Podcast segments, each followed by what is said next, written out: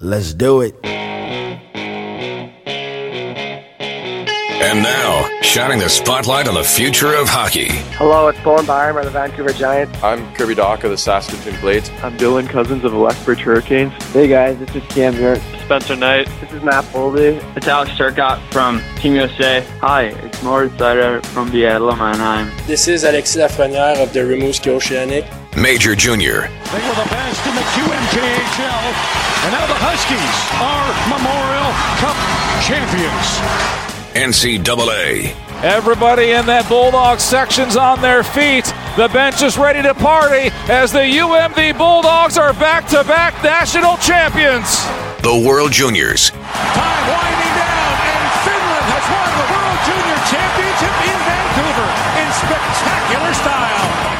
The NHL Draft. With the first pick overall, the New Jersey Devils are proud to select from the U.S. program Jack Hughes. And more. Unbelievable. Wow. That's incredible. This is The Pipeline Show. All right.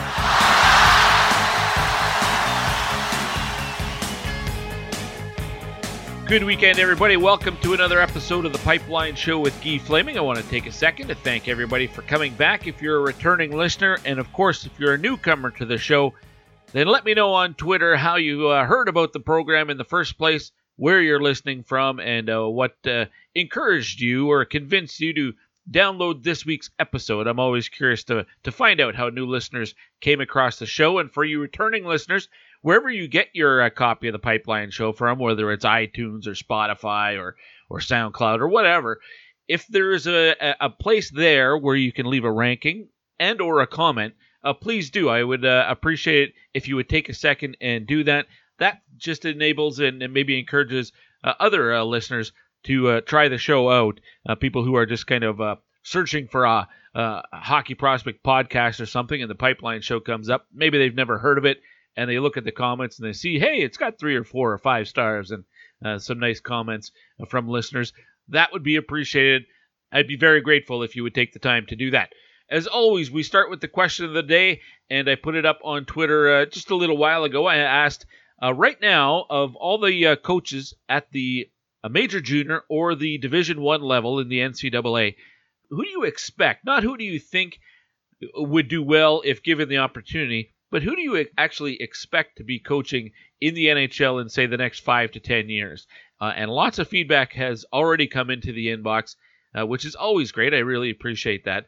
A lot of it from the Western Hockey League, and I would assume that's because of where I'm based out here in uh, in Alberta. Uh, but here's some of the uh, the responses uh, thus far. Daryl suggests Mitch Love. He's with the Saskatoon Blades. Paul Figler from Dub Network. He says also Mitch Love. Also mentions uh, Brent Kisio behind the bench with the Lethbridge Hurricanes. Dave Lowry uh, is with uh, the Brandon Wheat Kings. Michael Dyck in Vancouver. Manny Viveiros down in Spokane. And Manny, I don't think was intending on coming back to the WHL. So I, you know, at the uh, end of last year when he was uh, done with the Edmonton Oilers, uh, I think his intention was to uh, find another NHL job. It didn't happen, so he did come back to the WHL in, in, in Spokane. But I would think if uh, the opportunity came, he'd probably jump at it. Uh, Lucas Punkari says Dennis Williams in Everett.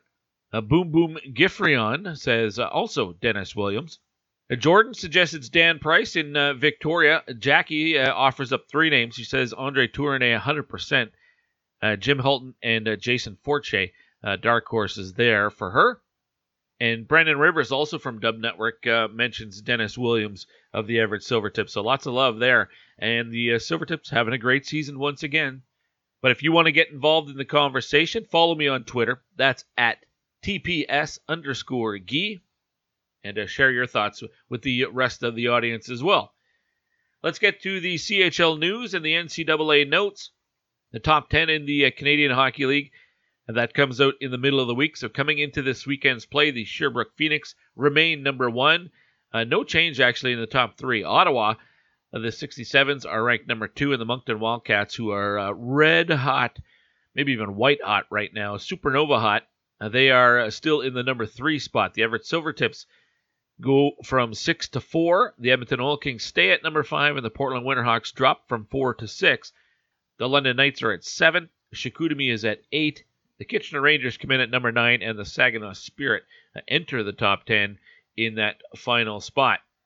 Go across the three leagues in, uh, in terms of the scoring race, and uh, number one right now is Marco Rossi from the Ottawa 67s with 110 points.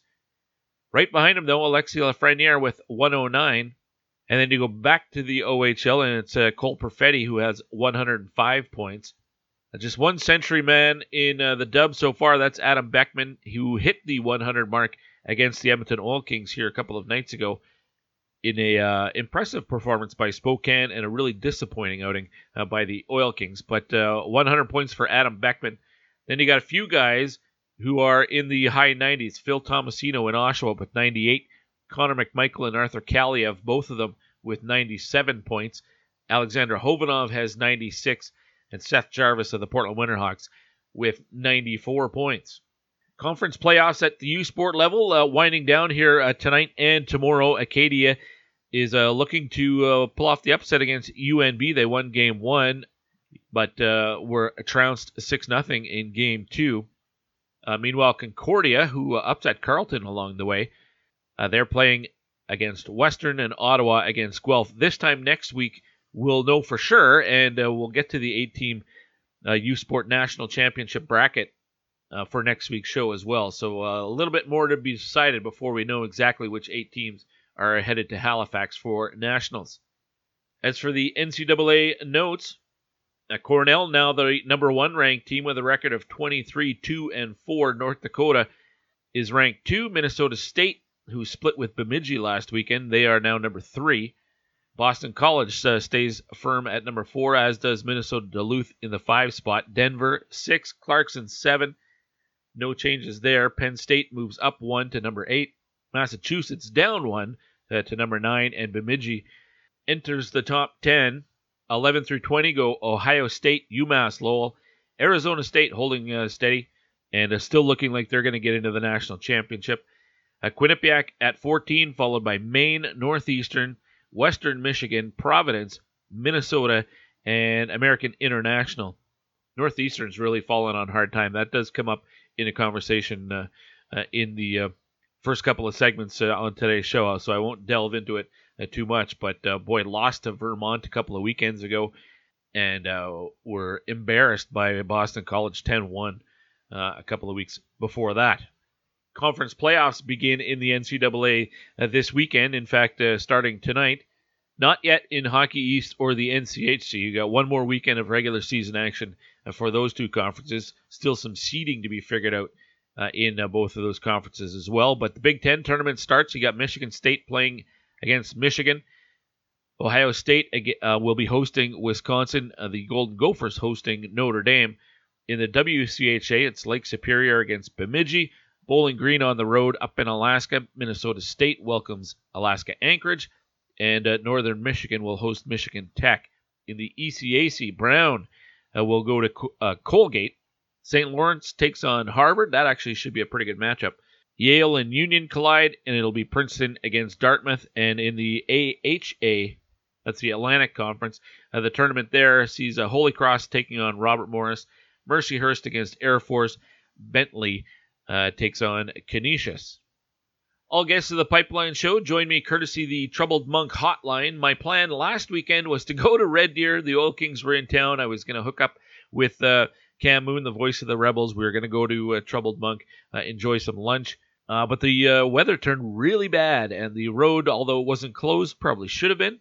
Oil Kings were actually going to Red Deer from south in the province and got there the night before all the snow. Uh, but I canceled my trip, so I did not get to go down uh, and, and, stop in at the uh, the tap room. There is a home and home series to close out the uh, season, though, between the Oil Kings and the Rebels. So it's on my calendar, and that's the plan: is to get down uh, to Red Deer uh, to broadcast that game, but also to stop in and see Bud and everybody at the tap room, and to try some delicious stuff that they have on tap. You can get a tour of the tap room if you want. You have to uh, notify them ahead of time, but the address 5551 45th Street in Red Deer. Uh, and so much cool stuff uh, that you can check out there. They have food and beverage uh, at the tap room. They also uh, mentioned, I saw on Twitter, they're uh, mentioning that they have, I believe it, they said it was the fifth annual Troubled Monk Run. That'll be coming up this summer. June 15th is uh, the date of that. They have a 5 and a 10 kilometer course. So if you are a uh, runner, uh, you might want to check out that. It's uh, There's information about it on their website at troubledmonk.com. And here is the guest list, all these people who you'll hear via the Troubled Monk hotline. We're going to start today's show off with a 2020 draft spotlight. Cole Perfetti, one of the uh, top ranked players in the entire class of 2020. He's uh, my first guest this week.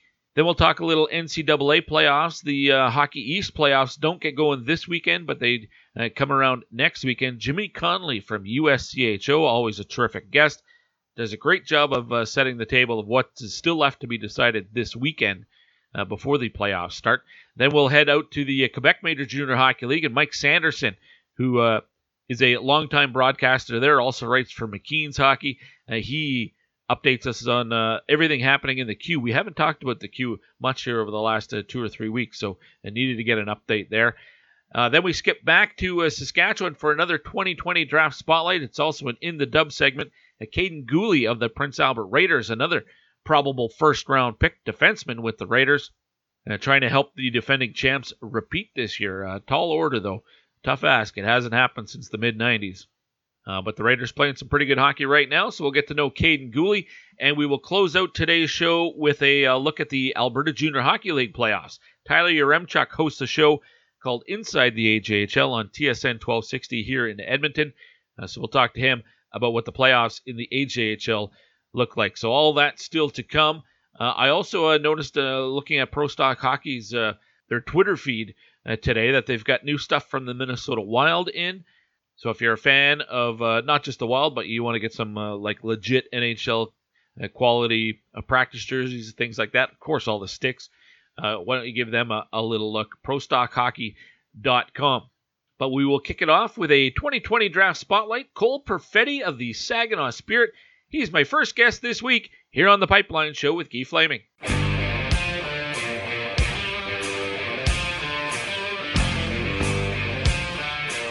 To tie he has to score to keep this going. Stay in, Blackwood to stop. The Colts win.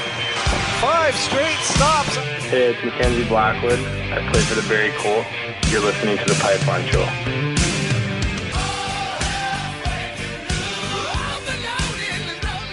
Your Edmonton Oil Kings are bringing playoff hockey to Rogers Place. Secure your seat for every single home game during the 2020 WHL playoffs. Get your Oil Kings playoff pass now for only $125 per seat, which includes a bonus 2019-2020 regular season game voucher. The more we play, the less you pay. Don't miss a moment of playoff action. Purchase your Edmonton Oil Kings WHL playoff pass today at oilkings.ca. Great family entertainment at Rogers Place starts at just $20 a seat. Save on day of game pricing now at oilkings.ca.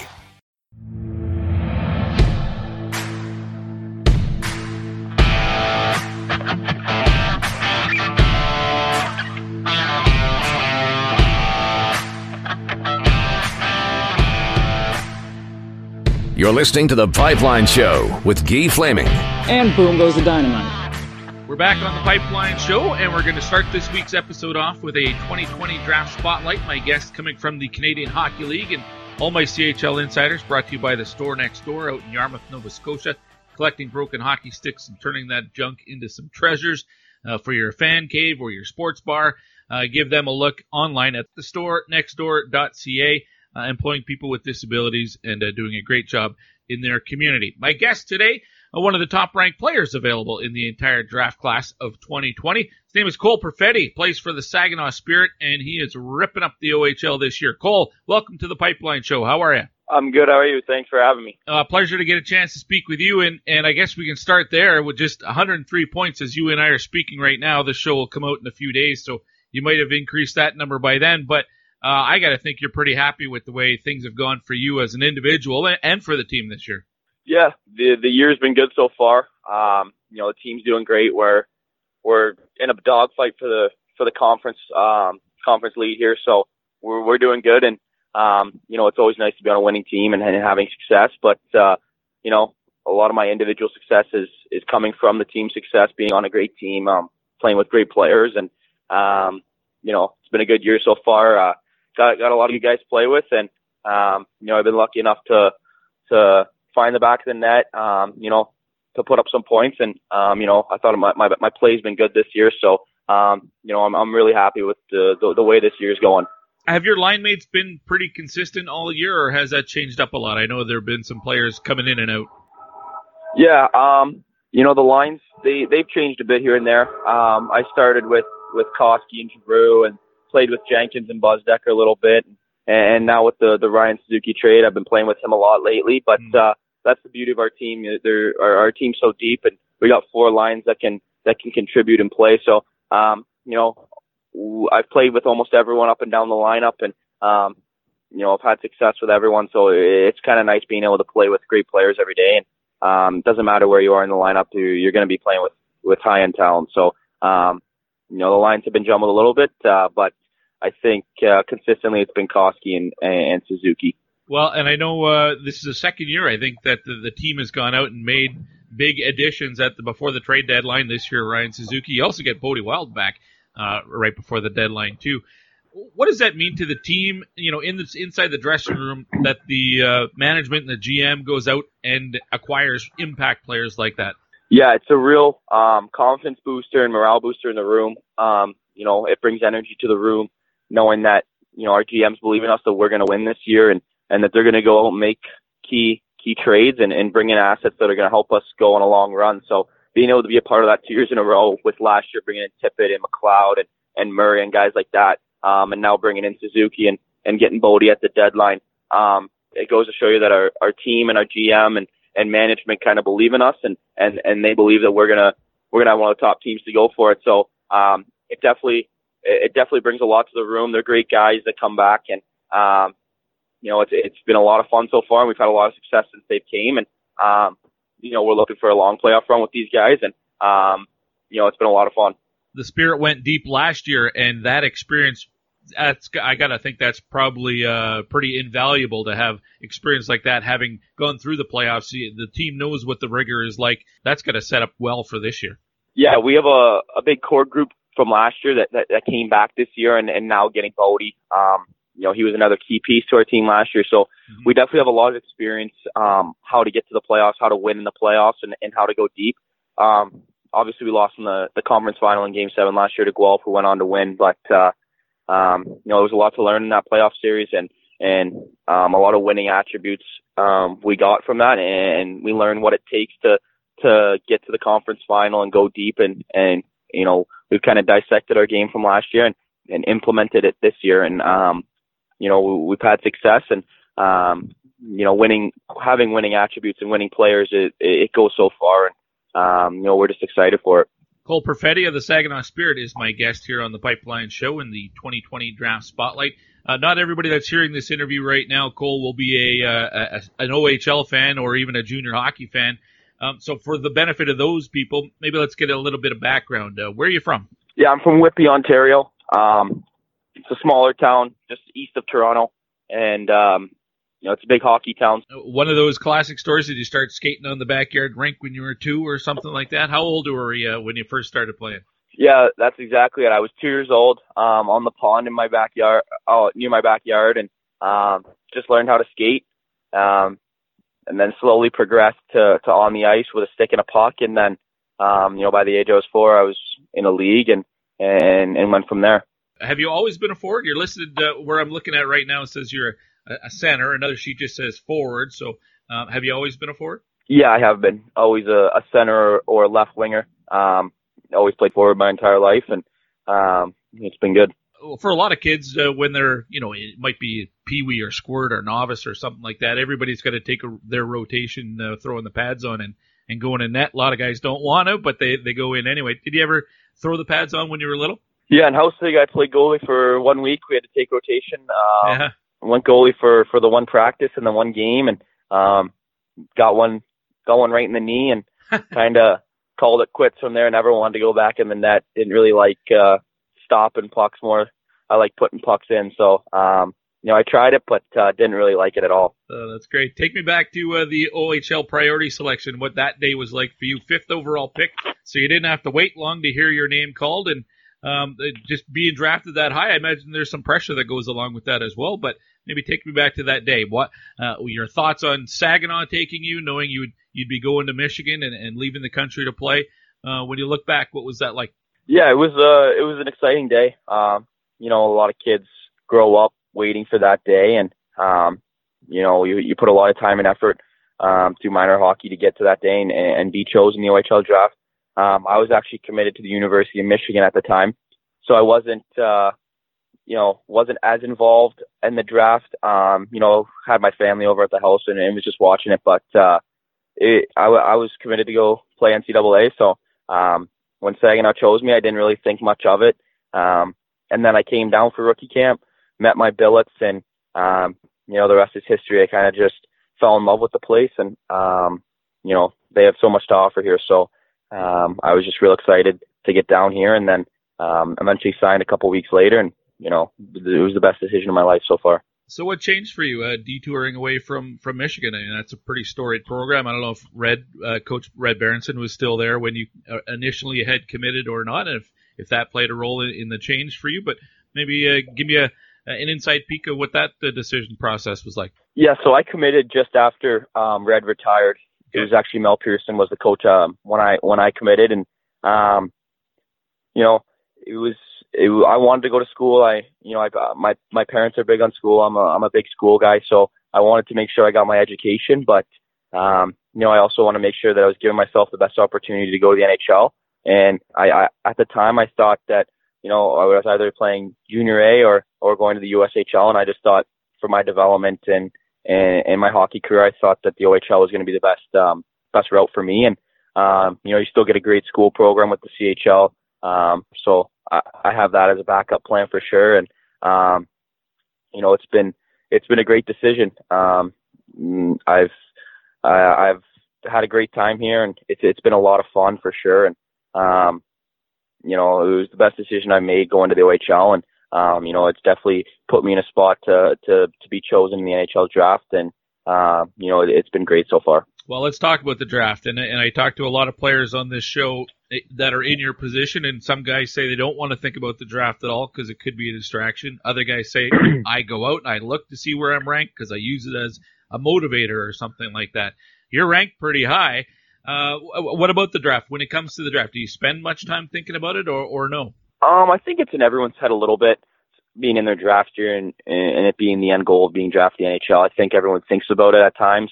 I try to, you know, I see the rankings sometimes. I if I see myself a little too low, I I try to use as motivation. If I see myself high, then I um you know try to just keep playing the way I am to get me to that spot. I kind of just try to stay level headed and um but if I see something, I I kind of just put it to the back of my head. You know, I, I go out every night. I try to just play my game, have fun, and, and enjoy the process. You know, you only get your draft year one, so I'm just trying to go and have fun and and enjoy it with the guys. And um, you know, it's it's it's been a lot of fun. Um, and and uh, you know, I I try I think about the draft a little bit. I think everyone does, but um, I really try to just put it to the back of my head and um, just think, just focus on thinking about uh, going far on a playoff run with these guys. Central Scouting has you fourth in North America. I think every list out there, and there's a lot of them, uh, I think pretty much everybody has you in their top 10, some in the top five. Does it matter where you get selected? I, I, there's no question you're going to be drafted. There's no pressure in that regard. But does it matter to you? You know, is there something in you that says, I want to be top five or top 10 is good enough or first round, whatever? Um, how do you feel about it? Yeah, I think everyone wants to get uh, drafted as high as they can. Um, you know, it's, it's the end goal to just – you know, be the highest pick chosen. And, um, but honestly, for me and my family, we've talked about it before, and I think just going to a right program, a right team, an organization that's a good fit for me, I think is more important than, you know, it doesn't matter going, um, number two or number three, um, as long as it, as long as I'm going to a program that's gonna, you know, benefit me and help me in the long run. And I think, you know, the, all the, all the NHL teams are, are great organizations, but, uh, you know, certain teams have, um, you know, better better spots for for certain players, and um, you know I'd rather go a couple picks lower than uh, eh, to a team that you know um, I fit their play style and and that really wants me than a than a team that's a little higher, and um, you know I might not make the jump. Uh, till till a couple years, and I just want to be able to make an impact in the NHL right away. So I think um, going to a team that, that that's a good fit is more important than going as high as possible. But but that being said, I still want to be able to you know prove myself and and and still want to I still want to be chosen um you know in in the top 10 in the first round as as a high pick. Cole Perfetti is my guest. Just a couple more questions for you, Cole, if uh, if you don't mind. Uh, your season this year started way back in August at the Hlinka Gretzky Cup, and what a tournament for you! Twelve points in just five games. Getting to play for Canada. I know you had the, the invite to, to the World Junior Camp as well. You'll you'll be on the World Junior team, I'm sure, uh, when it's all said and done. If you're not you know busy in the NHL, but um, tell me about getting to to play for Canada in the past. I know U17s as well. I'm sure it never gets tired. Yeah, no, it's it's the best feeling ever being able to pull on that uh, that Canadian sweater and, and go represent your country. Um, every kid dreams of it, and every every kid goes on the backyard rink during World Juniors and um, you know throws on their Canadian jersey and, and just dreams of being able to to wear it and represent that one day. And um, I've been lucky to you know play on two teams, U17s and U18s. Um, and and this past summer going to the Hlinka, it's kind of the first um, exposure to international best on best play and um, you know, it was a real honor to be chosen for that team and, and play a role on that team. Um, it was obviously a great tournament. Um, there was a lot of success. You know, we ended up losing to the, to Russia in the finals, which was, um, that one stung, but, um, definitely using that as motivation for, for further international tournaments to, you know, try and capture that first gold medal. But, um, you know, it's, a, it's an honor and it's, it's a great experience every time you, you, you pull on that Canadian jersey. And, um, you know they do a great job over with Hockey Canada. They're they're unbelievable, and um, you know they really treat you like pros, and um, it, it's an awesome experience. And um, th- this summer really really helped me put my name on the map. You know, I went over there in Europe, and I thought I played pretty well, and um, you know made a name for myself. And you know I was really just uh, just honored and, and humbled to to be able to to to play for Team Canada and um, you know have an impact uh, on that team. Cole, I can't let you go without asking you for a, a self scouting report uh, for people who haven't had a chance to watch you play. When they do watch Cole Perfetti, what should they expect? Yeah, so I think uh, I'm a two way forward. Um, I can play le- I can play the wing or center, but uh, I think um, you know my hockey IQ and and and um, playmaking ability is what what what makes me who I am. I think I can um, you know find the open guy and and you know almost always make the right play. Um, I think that my shot and, and scoring ability are also um, one of my stronger assets, and I think you know in the offensive zone having that dual threat of passing and scoring, I think makes me um, who I am and, and makes me dangerous. I think that's what uh, you know um, really makes the player I am, and um, you know I'm not not the biggest, but uh, definitely um, my work ethic and and leadership will definitely um, you know make up for that. I think um, I'm not afraid to go the dirty areas and um, put the puck in the net. But um, yeah, I definitely just think my hockey IQ and, and scoring ability are my two highest uh, assets. Fantastic, Cole. I really enjoyed the conversation. I know you got to get to practice, so uh, I won't keep you any longer. Thanks for making the time today. Good luck.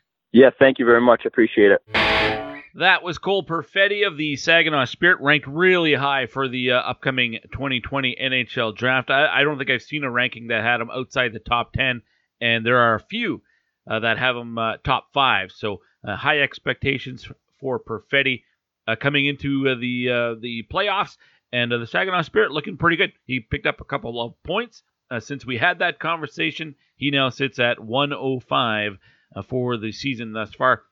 They're in Hamilton to play against the the Bulldogs on Saturday. Up next here on the Pipeline Show, we'll dip south of the border, look at the playoff picture still unfolding in uh, the Hockey East Conference of the NCAA. Jimmy Connelly from USCHO, always a, a go to guest when it comes time to talking uh, college hockey and uh, Hockey East in particular. Uh, he brings us up to speed. Final weekend of play here in Hockey East is this weekend. Lots still to be decided. We'll let Jimmy tell you all about it next here on the Pipeline Show.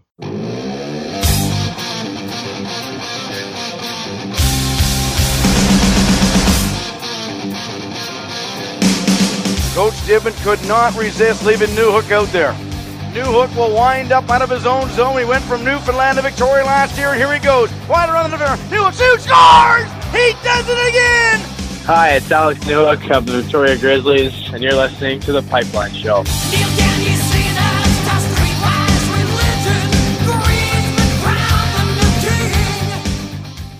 Passion, talent development. NCAA hockey offers all that, and its players graduate at a 90% rate. Jonathan Toews. Backhand scores! Wow, what a goal! Joe Pavelski. And Johnny Gaudreau were stars on campus before the NHL stage. Whether you are a fan or a player, nothing compares to college hockey. Visit collegehockeyinc.com and follow at college hockey. Champions of the college hockey world! You're listening to The Pipeline Show with Guy Flaming. Uh, fights like an old lady. Back on the Pipeline Show, and we're going to look ahead to the uh, playoff picture in Hockey East. Uh, and that, of course, means it's a campus report segment brought to you by College Hockey Inc. Uh, if you are a player or you have one in your family and you ha- need to know what you can and can't do to maintain your NCAA eligibility, well, College Hockey Inc. is a great resource and a good place to start. You can contact Mike Snee or Nate Ewell, and they can uh, steer you in the right direction and answer some of the questions that you might have. That's College Hockey Inc. Uh, all right, let's get to uh, my guest. Of course, is Jimmy Connelly uh, from USCHO. James, welcome back to the Pipeline Show. How are you? Uh, Guy, it's always good to be back. Uh, I'm doing well, doing well as we get to the end of the season. It's just uh, a crazy ending yet again in Hockey East. I don't know why, but I've never called you James before. Has does anybody does anybody call you James? My mother does when I'm in trouble. well, you're not in trouble with me, man. That uh, it's always a treat when you're on the show. Uh, and the Hockey East playoff picture right now, I guess it's it's kind of uh, figured out. I, I think basically there's only one scenario. Uh, I mean, there's eight teams that make it in, right? And there's nine that are kind of still eligible to make it in. It's just whether New Hampshire can capture can uh, catch uh, Northeastern, and that kind of looks unlikely. Would you say? I don't know. Um, you know, the you know Northeastern and BU they're going to play a two game series against one another this weekend, so there's nothing easy there. And uh, New Hampshire they already beat Boston College once this year, so it's really four teams are playing for the final three spots because uh, Providence, BU, Northeastern, and New Hampshire all have not clinched their spots. Now, hmm. I feel like Providence should feel pretty safe. Be, you know, they have one game left. They can, they get a, a win or a tie in that game they're in. Uh, they lose it, then they need New Hampshire to sweep Boston College, uh, and a few other things to happen for them to be knocked out. So they probably feel pretty good, but, uh, and you can maybe say the same thing for BC, uh, BU, but if, you know, they get swept by Northeastern, New Hampshire sweeps BC, they're not in. So it, it, I think you're right. It does come down to Northeastern and New Hampshire as the two teams that are probably the most likely. And the way Northeastern has been playing lately, it just has not been good. They obviously this past weekend went up to Vermont, uh, a team that had not won a single game coming into the weekend. They have been eliminated for the playoffs for almost a month now. And, uh, they got swept. Yeah. Vermont picks up their first two Hockey East wins of the season. So I just don't think, you know, Northeastern's playing without Tyler Madden. That's a pretty big name player, uh, who's been injured for about three plus weeks now. Um, so I, you know, they, they're searching for something and they, they're going to play a very tough BU opponent that BU is not look, looking just for, you know, get earning that playoff spot, but BU too can get into a home ice position right now. So they're trying to scratch for that. So there'll be a lot of hunger in that, uh, battle of the two dogs this weekend, uh, BU and Northeastern. And it's, it's always a great rivalry and to, to put something on the line with it in the last weekend of the season makes it even better. Since the Beanpot victory, Northeastern hasn't really had a lot of success. You talked about that sweep against Vermont. They also got crushed 10-1 against Boston College, and that had to have been a, a statement game for uh, for uh, the the Eagles as well. Uh, but what is wrong with Northeastern other than the injury to Tyler Madden? Uh, for some reason, I think that's affected them a lot. Uh, I watched the first game of that Boston College series. It was a Thursday night uh, game, and Northeastern lost that one three two. And I left that game saying they didn't even lose that game 3-2. It just didn't feel that close. BC had kind of given it away a little bit at the end. They hadn't, you know, really completed the, the victory. They, they didn't have a good third period. I think Jerry York was frustrated and whatever he lit under his, what, the, whatever fire he lit under his team, they just took it to Northeastern the next night. As you mentioned, a 10-1 victory. And at that point for Northeastern, you're probably sitting there not just licking your wounds. Like that was one that obviously they weren't able to just put it in the rearview mirror and, and move on and say that it was just one bad night. I think they understood that they had just had back to back poor performances. And you know, I think it carried into Vermont last week. And, and listen, Vermont, their players had so much pride on the line. You know, you've got a pretty good senior class there, a big senior class that that was their last weekend at home. You know you're playing your coach's last games because Kevin Sneddon's contract is not going to be renewed. Mm-hmm. Uh, so there was just so much, I think, on the line for Vermont that it became a perfect storm for Northeastern. Their lack of confidence, Vermont's hunger, it gave them two losses in a series that really they should have taken four points. All right, Jimmy, let's look at the uh, the Hockey East playoffs. And right now, is there a team? How many teams don't have to win the playoffs in the conference to qualify for the uh, uh, for the national tournament. Uh, I think when I look at it, what is there four that are safe? Maybe five. Um, not really. No, I don't. I don't know. It's it's it's hard to say. The thing that I think is the most important for every team, Boston College and UMass. Boston College is in. UMass is so close to being in. You might let's just call them in for for argument's sake. Um, for UMass Lowell and for Maine, I think that for either of those teams, to get in, the necessary thing will be advancing past the quarterfinal round. In two losses in a quarterfinal round will affect their RPI enough. They'll drop in the pairwise, mm. most likely be out of the NCAA picture.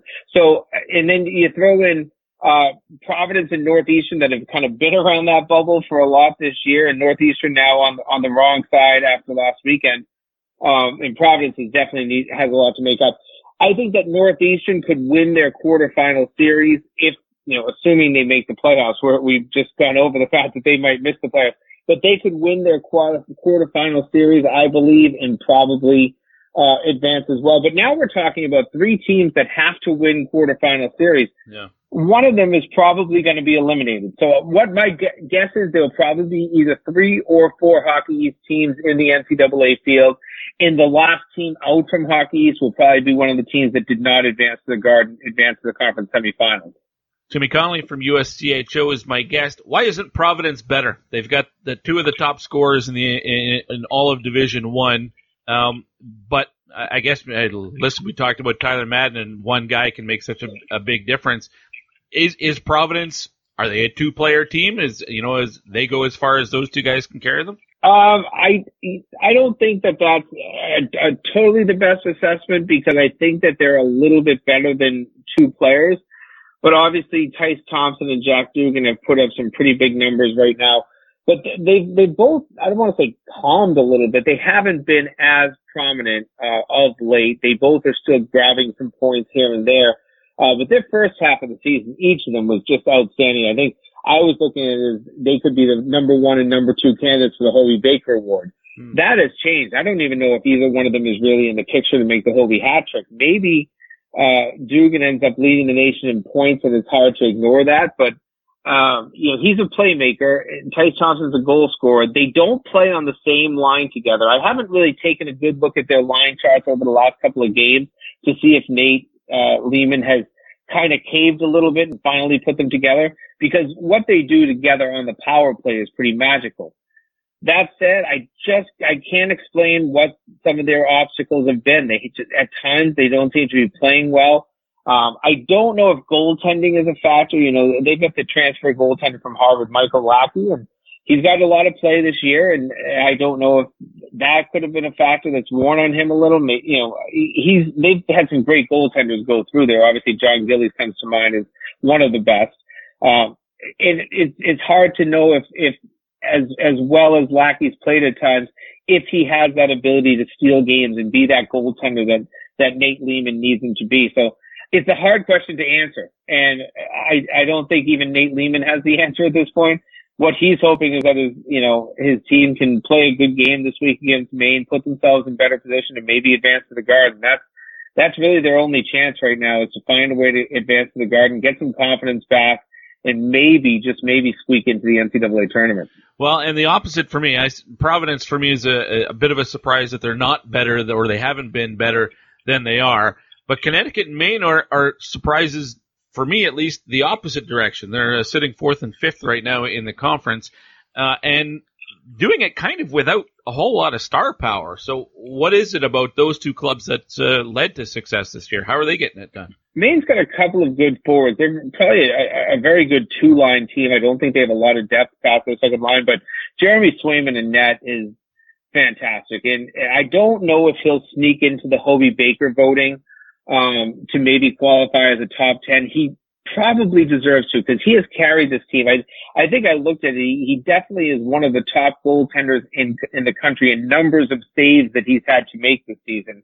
Um, so that always kind of stands out to me when you're, yeah, I, I think it's, it's well over a thousand saves he's made thus far in his 30, 33 games. Hmm. So, but he's played every minute for them, I, I believe, maybe a couple of mop up minutes and some backup stuff, but he's been really their, their go-to guy. For Connecticut, I think they're finally getting some of the production that they knew that they could have. They've had, you know, you might, there's a few names you'll know on that roster, Alexander Payusov, Ruslan Iskhakov, um, Jachym Kondelik, um, and then a freshman Vladimir Firstov has gotten a lot of ink, but Ben Freeman and Carter Turnbull are the two players I think that Mike Cavanaugh knew that he had in his lineup that if they started to play better, they would be a very dangerous team. And, and here they are, final weekend of the regular season, knowing that if they win a game on Friday, it's all likelihood they're going to get a home ice position. Uh, that, uh, you know, they, UConn in their history in Hockey East has never gotten home ice in the quarterfinals. So this is, this is a potential big step. The other player that I didn't mention that I probably shouldn't uh, overlook is their goaltender, Tomas Vomacka, who has been inconsistent this season, but when I looked at his stats over the last uh, month and a half, his goals against is down in the low twos and his save percentage is in the 920. So those numbers have improved. When you look at his overall season, he's over three in goals against and his save percentage below 900. So he's had a really good last month and a half. And I think that's what's really propelled UConn up the standings and, and put them in a position that, you know, heading into the last week in the season, they could make some big noise in this conference. Now the Riverhawks from uh, UMass Lowell uh, looks like they're led by a goaltender as well in Tyler Wall, a senior who's got a 930 save percentage this year. When it comes to offense, they only got one guy who scored over 10 goals. That'd be Carl Berglund. Everybody else is well under 10 goals. Uh, so this this is a team I'm guessing they're winning a lot of two one games. Yeah, I, um, I don't want to get the stat wrong, but I believe their one goal win on Saturday night against New Hampshire was their 23rd or 24th one goal game they played this season out of 33. So I think it's 23 out of 33 have been one goal games. Um, they've been on both sides of that, obviously, and they've had a lot of ties in there. I think uh, six ties overall. But that's this is a team that likes to play in the tight games. Maybe they don't like to, but they don't seem to be able to close out games and make them two or three goal games. They've just been in, in one of those situations. And you nailed it right in the head. Tyler Wall has carried this team this year. He is um, as strong as he's been in his four years at Lowell. Of course, as a freshman, he set you know almost every goaltending record uh, in the school's history, and you know was within an overtime goal of the Frozen Four. Then he had a slump as a sophomore started to rebuild as a junior, but you know another uh, goaltender, Chris Hernberg, had kind of materialized as a starter, so they ended up splitting more time last year. As a senior, he has taken the ball and run with it, and he has played uh, phenomenal. He's another one that I kind of throw into that category with Swayman. Probably should get some people's look for Hobey Baker if you if you're going to be thinking about who deserves a, a goaltender from Hockey East that deserves to be in the Hobey Baker race. I think certainly, you know, both Swayman and Wall, you can maybe even throw Spencer Knight in there as well. I mean, all three of them have played just fantastic. It's been a very good year for goaltending in Hockey East. Uh, but then you look out at Minnesota State and Dryden McKay and you look at Cornell and Matt Galajda and you say, how are these guys not going to be in the Hobey race? So it, it'll be a very tough to, to get any of these goaltenders in in Hockey East for a Hobey Baker nod, but they all certainly deserve it. All right, we'll get to the Hobey in a second. Two more teams I want to touch on though. Uh, the uh, Minutemen. Uh, this is a team again. They lose guys, but they keep plugging away and they keep they keep winning. This is the the second best team statistically in, in Hockey East. Uh, and uh, and tell me about what you when you look at this roster. Uh, what stands out to you and, and their legitimate uh, shot to win the conference? No doubt, and uh, the fact that John Leonard who has just turned it on in the second half of the year for them and one of the top scorers in the nation over the last uh, couple of months. He's been a hat trick machine. I believe he has two or three in the last uh, month alone. Uh, now up to 27 goals. He's leading the country. He's, he's a big part of the story. Uh, Mitchell Chaffee has been excellent, but I don't know what his status is. The last two weekends he's missed with injury, so mm. that's a big part of it. But it's it's also the reload. You know, you mentioned you lose guys like Cale Makar and Mario Ferraro, and you can't replace those players, but you can put good players in. And you've seen Marc Del Gaizo take a really good step forward as a, a sophomore. Uh, Jake McLaughlin as a senior, he's been a very good stay-at-home, reliable defense who could throw in a few goals here and there. And then Zach Jones came in. He was a highly touted freshman. He's been everything that they expected. He does a great job on their power play. And I think some of the freshman class has also at the forward position just been able to find ways to to produce. And all of that combined, I think, has been very positive for this UMass team. Now they have been a little less consistent over the last five weeks. Um, and you know, big part of it is, has been letting slip third period leads. Um, they had one two Fridays ago at UMass Lowell and gave up a tying goal with about six, seven minutes left. And then their goaltender, who Matt Murray, who's been solid all year, both of their goaltenders, Filip Lindberg as well. Um, he just gets caught not paying attention. He lost his goal stick and he was trying to get it back. Next thing his shot goes in the net and he wasn't paying attention.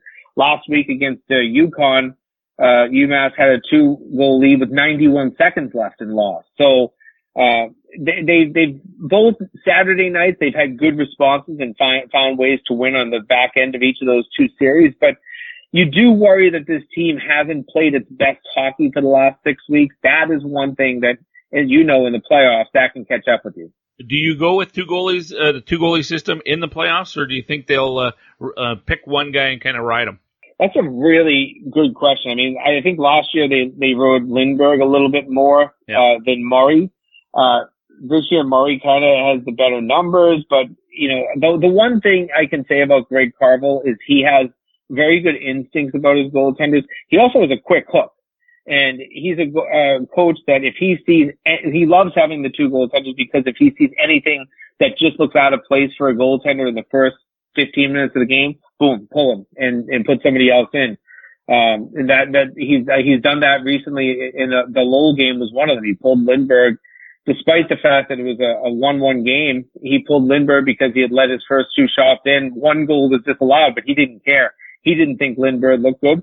Murray went in and, and, you know, finished out the game and it looked like a brilliant move until they ended up losing that game. But, um, still, I, I don't, I don't feel like he wants to dedicate himself to one goaltender. I know that's usually the formula to success in a playoff, but I just don't feel like that's Greg Carvel's personality. He doesn't feel the need to do that. Let's put it that way. All right. The other, the last team to talk about is Boston College. They are the, uh, the top team right now uh, in the conference and, uh, they seem to be clicking down the stretch here for sure. Uh, guys have really turned it on. Alex Newhook, now the uh, top freshman in, in scoring in the country. And, uh, Matt Boldy is having a terrific, well, the last month he's been on fire, uh, for the, uh, for the Eagles. They seem to be getting hot at the right time of year. How do you assess the play of the the uh, the Eagles right now? Yeah, it's very much a, a typical Jerry York team from like the 2008 through 2012 era where they won three national championships and every year you got to this time of year and they were playing well and they were getting past the quarterfinals. They were getting to the garden. They were winning hockey championships. They were getting to Frozen Fours this is what Jerry York, I think, is almost accustomed. Uh, seeing some of his players have good seasons, and you can you look at his uh, older players like uh, Greco and uh, Julius Mattila and David Cotton, but then you have some of those freshmen you just mentioned, Matt Boldy, Alex Newhook, I believe, is the leading scorer in the month of February for the uh, entire nation. Um, and then back end, you've got a good goaltender. That's always been part of the BC formula. And Spencer Knight, uh, came in highly touted. He's been everything that they thought he would be. 22 wins at this point and a goals against average under two. I mean, he, he'll be up for a lot of awards. Obviously, probably gets in the Richter conversation, probably gets in the, uh, uh, sorry, he gets in the Hobey conversation, probably gets in the Richter conversation, uh, might even be rookie of the year. Although I think Newhook is now making it a much tighter race for rookie of the year. I think Spencer Knight had my vote until a month ago and right now it feels like it's Alex Newhook. Do you think those guys are both one and done? Uh, probably. Uh, yeah. Uh, maybe not, maybe not Knight, just because of the fact that I think goaltenders develop just a tiny bit slower, but, um, I think that Newhook has the skill, you know, if, if he wants to go, he's going to have the opportunity. Uh, I think those are the only two. I don't think that you have to worry about Boldy, despite the fact that he's had a good second half, and Mike Hardman's really good too. But I, you know, I think that Newhook has opened so many eyes of late that it'd be hard to think of him sticking around. I just don't know about Knight. You know, he was really highly, you know, touted, highly drafted. You know, in terms of where a team's going to spend on a uh, on a goaltender. Um, I think that that could be what maybe will be the influence. Um, but I, I don't know. I still think that goaltenders, if they go, it's not the not the right move because the odds are that Spencer Knight will spend a season or two in the AHL. You might as well just spend them in college.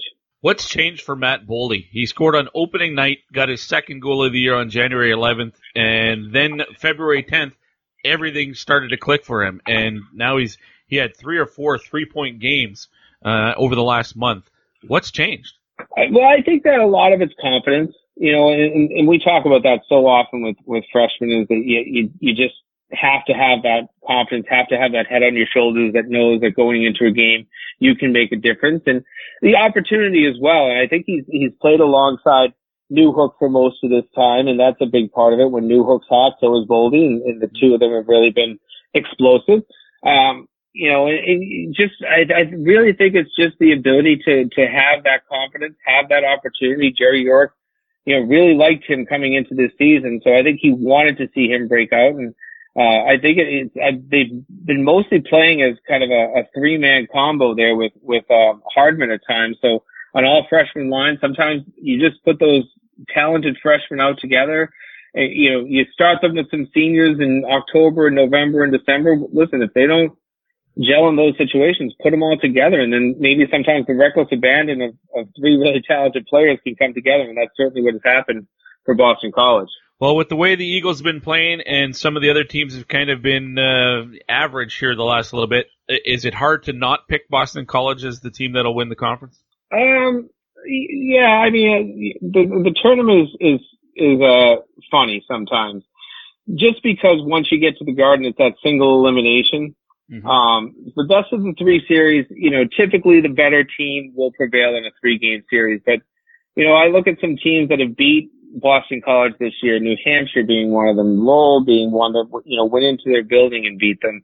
Um, you know, teams have given them tough series. I know Northeastern obviously, uh, got by them at, at one point. You know, I, I, I look at the one and done scenario just makes it so difficult. And that, that's the one factor that, that kind of variable that I, I think makes it hard to really handicap any of these league tournaments. But Hockey East, where this year, this is true parity. I mean, you're talking about three weeks ago, you had nine teams that were separated by four points in the standings. Mm. And this is a, you know, a league that gives two points for a win. So it, it was, it's, it's just too tight of a year to just, you know, automatically hand them the trophy. Maybe you could say that they're favorites, but I think there's plenty of talent out there that in a single game at the Garden, they steal it. I mean, we, th- we saw how dominant UMass was last year and they got into the semifinal against, I believe it was BC, and suddenly that dominance went away really quickly, and they were, you know, they were sitting out on the final Saturday and, and you know, thinking about where they were playing in the NCAA regional and, instead of playing for a championship. So it's, it's, you can be dominant in this league. And yes, I, I know there's been some, some inconsistencies of teams of late, but I think that that's more about the parity of the league and, uh, it, it, it should be a really competitive postseason tournament. Jimmy, when does the uh, the Hobey Baker list get narrowed down to ten, and and then the uh, the final hat trick? Uh, it should be the the final ten will be the uh, Thursday of semifinal weekend. So I'm just looking at my calendar. That would be the uh, 19th of March. Usually in the morning they've been announcing it. Uh, so that should be your final ten. Uh, then uh, I'm on the committee this year. The vote happens the Monday after the NCAA regional, so that would be uh, the 30th of March, and then usually two days later than that, the Wednesday, which I think is April 1st today, this year, April Fool's Day. Uh, hopefully nobody's playing any pranks, but that's when you get the, the Hobey hat trick announced. Um, and then obviously it's presented at the Frozen Four, but, uh, it's getting late early for anybody that's trying to make a Hobey run, and we've seen a lot of them in the second half here. Um, but, you know, I think, I think most of the coaches probably have their minds made up. It's of course the first round of voting is the 60 coaches plus a fan vote, which counts for one vote. Yeah. Um, so it's really the 60 coaches. um, I think that, that, you know, when we really look at it, that most of the minds are made up at this point. All right. Well, Jimmy, listen, I really appreciate your time as always. Great setup for the uh, playoffs in Hockey East. Uh, I know I will be calling you again before the Frozen Four. I'd love to talk to you. It's always a pleasure, Guy. I've been looking forward to using that for a long time, and uh, finally decided to. Uh, that's from a Van Halen song, uh, "Top Jimmy," uh, from uh, what was it, 1984. That that's the uh, the name of the CD or the album, not the year it came out. It actually came out in '83. Go figure. Anyway, Jimmy Connelly from USCHO, always fantastic when he's on the program. Just a wealth of information and breaks it down for dummies like me, so that I can easily understand and follow along. casual hockey fans, I think, that don't necessarily follow college hockey uh, will appreciate uh, the way Jimmy can set things up as well. So always great to chat with him. Uh, coming up next, we're going to uh, head to the uh, Quebec Major Junior Hockey League. We haven't had a lot of uh, Q content on the show here over the last month or so. Well, Mike Sanderson, voice of the St. John Sea Dogs, writer with McKeen's Hockey, he's going to change that and tell us what we've been missing and um, get us set up for the the playoff push in the Quebec Major Junior Hockey League. That is next here on the Pipeline Show. And up comes Trenkovic. He's got speed. Trenkovic breakaway to the backhand. Scores! Max Trenkovic is second of the season, and it's 2 1. I'm Maxim Chaykovich of the St. John Sea Dogs, and this is the Pipeline Show.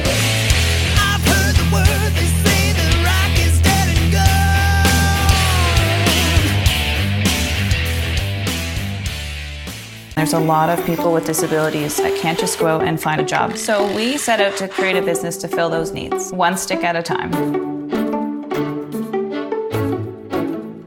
The Store Next Door Gift Shop is a Yarmouth based manufacturer and retail outlet store. So we make great ideas that any of our employees come up with and we reuse and recycle as much as possible. Our most popular item is probably our hockey furniture. We take broken hockey sticks and turn them into different products. We go through a lot of hockey sticks, a lot, a whole lot. Considering that it's only been a year and we're shipping internationally, I think that that's been a huge success. Most people's reactions are, wow, you do this here. We don't accept can't here. Everyone here learns in different ways, but we want to give everybody every opportunity to find exactly what works for them. There's nothing better than when a customer buys something and then one of our employees say, I made that. They have meaningful lives and build things they can be proud of and get a paycheck for it. I'm Amy Acker and we change lives one job at a time. You're listening to The Pipeline Show with Guy Flaming. Let's do this. Leroy This is the Pipeline Show with Guy Flaming. We're going to uh, head to the Quebec Major Junior Hockey League, and we haven't uh, talked about the Q for a little while here uh, on the show, so I'm out of the loop. So I got to get somebody who is in the loop to uh, bring me up to speed, and that, of course, is Mike Sanderson, longtime broadcaster in the uh, Quebec Major Junior Hockey League. Mike, welcome back to the show. How are things? Always my pleasure. Uh, we're getting over a little bit of cold and sickness as we always do because the temperature changes, but the stretch runs are coming. All right. Well, I appreciate uh, you being well enough uh, to to talk about the Q. And there are some things we we want to touch on the the whole uh, debate about fighting in the, in the Q. We'll get to that in a bit, but maybe let's start with uh, the race getting down to the playoffs and. Uh, some interesting uh, scenarios uh, coming out of the Q right now, and I mean there are two teams who are absolutely on fire. One of them I know you've been pretty close to over the last number of years, the Moncton Wildcats, who are riding a 20 0 1 streak right now. Did you foresee this coming? I mean, at the trade deadline, they were one of the teams that were really active and loaded up. But did, I don't think anybody ever expects to see a, a winning streak quite like this. Yeah, I don't know ever if you expect a winning streak of that magnitude. Uh, you you don't want to expect a winning streak of that magnitude. Uh, I think you want to be pleasantly surprised when that kind of a thing happens. Uh, I think that no one's necessarily surprised at the success uh, that the Wildcats are seeing, in particular in the second half of the year. They haven't lost a game in regulation since January the 11th. Um, I think that the moves that they made at Christmas uh, were to solidify a pretty good team that was already there. Uh, getting Jeremy McKenna back early in the really help them as well. Getting players like Bo Grew and Jared McIsaac and uh, Jacob Fortier, uh, or uh, Gabriel Fortier, excuse me, uh, really helped solidify their veteran core that was there, and uh, of course adding to players like Olivier Rodrigue and Jacob Pelletier, and and and the list goes on. You know, we talked at the start of the season, Guy, in the season preview, that uh, the Wildcats might be the most desperate team uh, in order to add and uh, make do with this season just because of the awful year that they had three years ago. And uh, they certainly pushed forward with uh, massive improvements and uh, made their team a whole lot better at Christmas. And certainly they're they're feeling the fruits of that uh, of that labor, and uh, they're in nearly unstoppable team right now heading into the playoffs. Yeah, they they have a pretty good cushion atop the Eastern Conference standing right now. Chicoutimi's next, but they're what uh, I'm doing math, uh, seven points behind uh, right now, and then there's an even bigger gap down to Rimouski at three.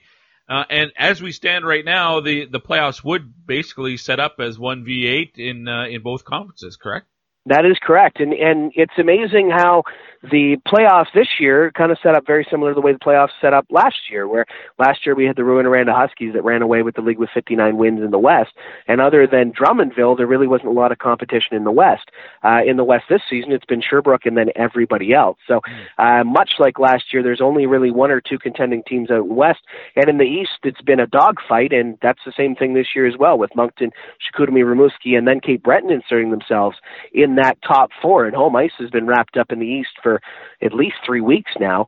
Uh, if you look at the top of those standings, now the bottom half they're starting to clinch as well, with uh, St. John clinching a couple of days ago and Charlottetown clinched not too long ago. Uh, there's not many playoff spots left in the East. In the West, it's been much closer two through eight.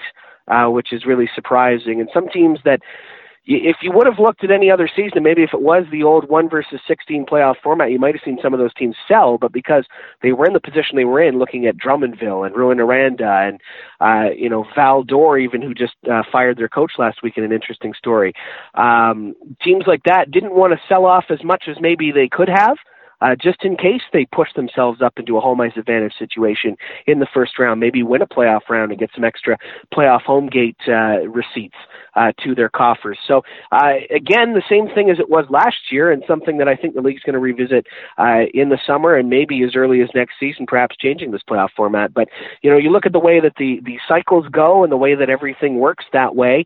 Uh, the East again is a much more competitive conference, especially at the top end. And, you know, Moncton, Chicoutimi, Rimouski, and uh, Cape Breton certainly hold a lot of the cards with home ice advantage. Well, I'll get to Sherbrooke in a second because they've been the top team in, in the league basically almost wire to wire, I think. But you mentioned the uh, coaching change with Val-d'Or. The four they're not out of the. It's not out of the question that they could still get home ice advantage in the first round. Why'd they fire the coach? Uh, that's a really good question. If you ask Pascal Rhéaume, the former coach, I I don't know if he has an answer for you. He found out on social media about a week ago wow. uh, that he was let go. He woke up and read it on social media, and uh, before the team could tell him, and you know, and it's not the first time we've seen that happen in the queue, and it won't be the last. But it's always surprising when you know teams just kind of forget to let the guy know that they were letting him go before everyone else knew. You know what I mean? It's just an odd situation. He had a few words on the way out, uh, saying that if uh, the GM there, Pascal Daoust, uh, saying that uh, if Daoust expected that team to be in fourth or fifth, then he should have made more moves to give himself more talent. Um, and he was a little bit scathing on the way out. And I don't really blame him. When you wake up and you find out your job's gone from social media, that's that would yeah. make anybody a little bit angry. Um, but they've replaced him with Daniel Renaud, who was coaching in uh, Shawinigan up until about a month ago, and uh, Shawinigan replaced him with Gordie Dwyer. So uh, lots of uh, coach shuffling going on in that Western Conference, regardless. Wow! And right before the playoffs, that's uh, unusual timing. We saw it out here though with the uh, Kelowna Rockets too, hosting the Memorial Cup and gassed their coach uh, about ten days ago uh, as well. All right, let's get to Sherbrooke and. Uh, the, the Phoenix obviously they've got uh, they've got it going, uh, but what is it about them that has made them so dominant for the most part? And can anybody outside of maybe Moncton give them a challenge? Anybody else? I think that uh, Moncton's definitely the biggest challenger to take on Sherbrooke. I don't know if there's a team in the West that can necessarily handle them. And I think Sherbrooke this year, uh, we said it about Rouyn last year, but that ended up not being a factor. Rouyn was the real deal. Sherbrooke didn't make a ton of moves at the midseason training period because they also expect to get many of their players back next year. Mm. Um, so they're not just looking for this year; they're looking for this year and next year. And you look at uh, the work that uh, first rounder Sam Poulin's put together, uh, Pittsburgh Penguin prospect, and he's missed some time. Uh, with that team. But one thing that the Phoenix do really, really well is they're excellent in transition and they're very fast with the puck. And uh, that can pay dividends, and that's a playoff type of game. You know, if you can uh, get the puck and go north with it, and you can move it really quickly, uh, that can really work to your advantage. And for the Sherbrooke Phoenix, that has definitely worked to their advantage this season. Whether it's been a number of top prospects or whether it's whoever's in the lineup every night, they did pick up a couple of defensemen in Bolduc and uh, Bernard uh, on the back end who really will help them out this season. Um, but they didn't have to do a whole lot to improve themselves. And again, you know, looking at this year and next year, they'll get Samuel Hlavaj back next year, who's their goaltender, who's been on fire all year long. He's been tremendous. Uh, you look at Sam Poulin, who you know, it's a 50-50. He might be back in the queue again next year. So, you know, you've got that's your two biggest players coming into next season, and you know you got a handle on both of them.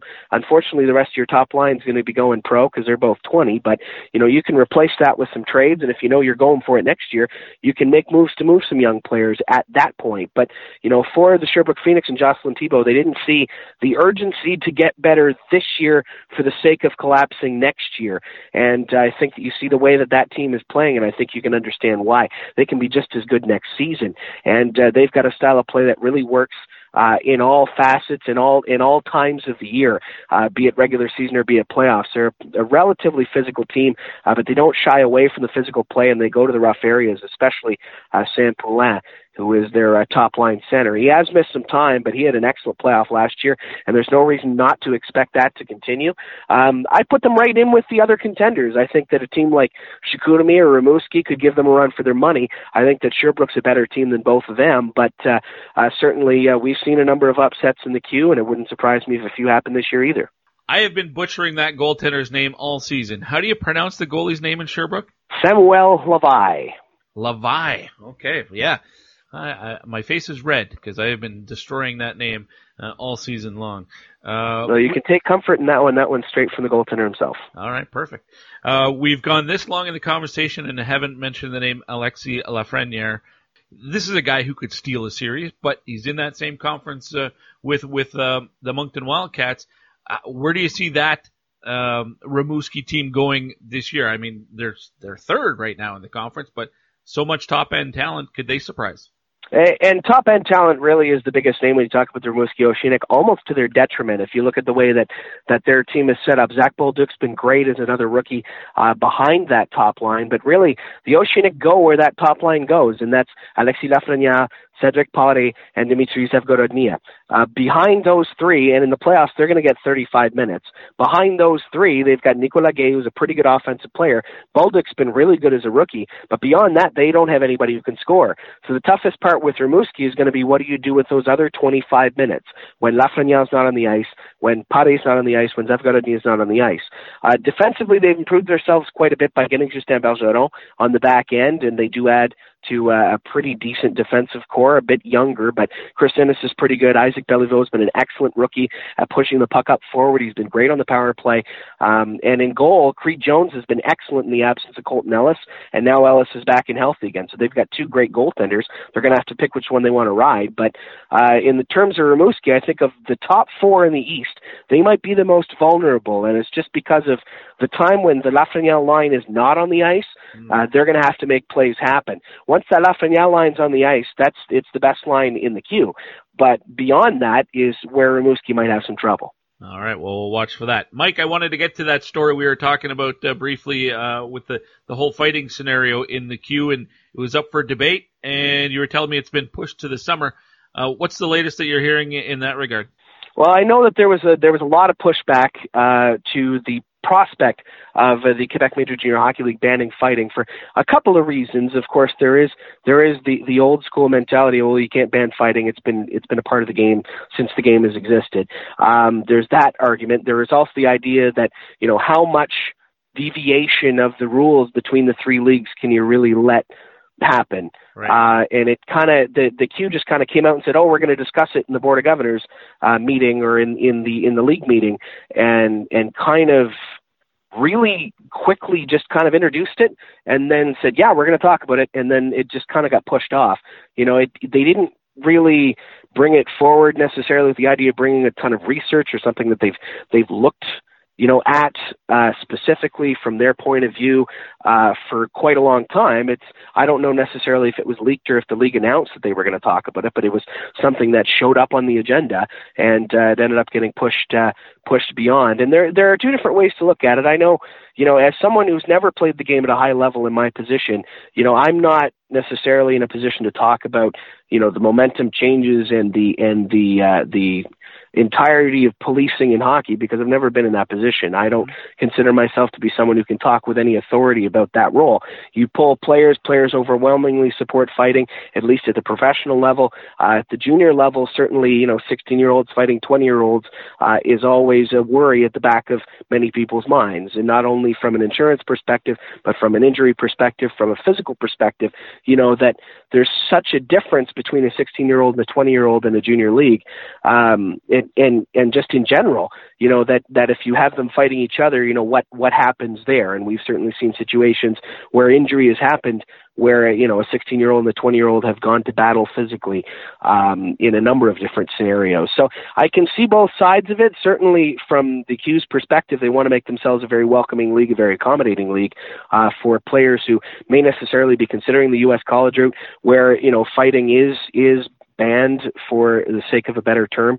Um, you know, in the Q wrote it's it's a five minute penalty. So technically, yeah, you know, it's it's banned in that in that case. But yeah. you know, it's it's it's a different perspective from the way to look at it. And the Q is looking at it from a marketing spot. You know, they're saying, hey, if we can draw some more players uh, to want to join our league, if we have to do what we have to do and get some more parents on board, maybe it is what it is. It is 2020. You know, we know more realities of CTE. We know more realities of of what you know pummeling a growing brain can can do and have the long term impacts that that it does. And uh, I think certainly more study uh, is necessary uh, in that avenue. Um, but uh, the league's going to look at it in the summer, and we'll see what happens from there. I know uh, in some ways it's kind of like keeping the band aid on.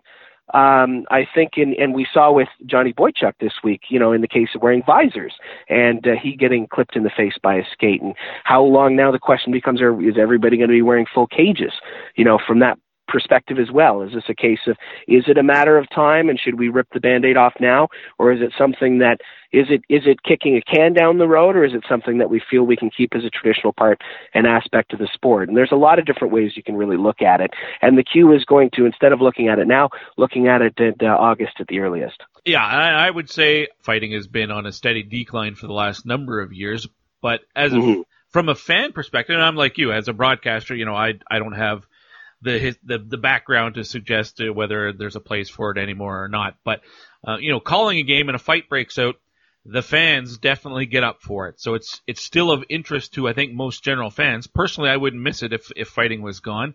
And, and I agree with you. I think uh, we kind of have to take a look at the long term uh, effects, and both benefits and negative effects uh, of fighting in the game. I, I just it seems to me an easy solution would be if you get in a fight, maybe there's a game or two game suspension, and that would probably curtail it enough where fighting would even drop much more significantly than it already has. Uh, and you, you fight in college hockey, you're done for a game as well. Yeah, and I and I would agree with that, and I think that that's not an uncommon solution to that look. I know the Q and the OHL and other leagues have flirted with the idea. Well, if you fight in the last five minutes or staged fighting or all that, that it comes with an extra uh, punitive element to it. Uh, wouldn't be surprised by that. If you look at the fighting numbers and the Q in particular, and I know I do when I prep for every broadcast because I want to know the fighting numbers for each team in case fights happen. And really, it has been in case fights happen because fights are down and they're down by a quite a wide margin. Uh, some teams have gone from having 35 or 40 fights two years ago to having 25 last year to having 12 this year. You know, and, and we're through most of the year, so those numbers are somewhat comparable. So we're talking about a dramatic drop mm-hmm. uh, in fights per game in just in the regular season for for a lot of teams. You know, some teams in the Q used to lead used to lead by fighting majors with you know 45 or 50, and now last year the lead I think it was under 30. You know, and this year the lead's around the same as well. So you know, it, it's in some ways a natural progression as well that you know the aggression and the physicality is kind of leaving our game a little bit, and the fighting aspect of it is leaving our game, and I think that that's an accurate thing to say.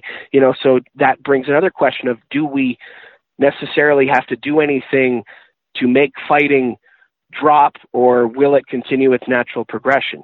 I just pulled up the stats. The leading penalty guy in the, the queue right now is Thomas Caron or Karen. Uh, with the uh, Rempart, 115 penalty minutes. That that's it. Mm-hmm. That I mean, we're gone are the days where a guy has 300 penalty minutes. Yeah, in the queue there were four and five hundred minutes. It seemed every year, fifteen years ago. Yeah. So I think it's on its way out anyway, but we could probably speed that up. And and again, I wouldn't miss it if it's gone, but I'm not on the ice, so there. Who knows? There could be a side effects without fighting that we don't foresee right now that might be just as bad or even worse. Exactly, and that's what that's why the Q can't be they can't be speedy in choosing what they do with this. You have to take a very pragmatic approach uh, when you look into uh, banning fighting or making fighting more punitive, or what decision you make. Is that what are the opposite? You know, what is the opposite position on that, and what and what would happen? You know, if this then that, right? So if fighting ends up being more punitive and it ends up being a position where players find it less of an advantage to fight, well, what's the alternative?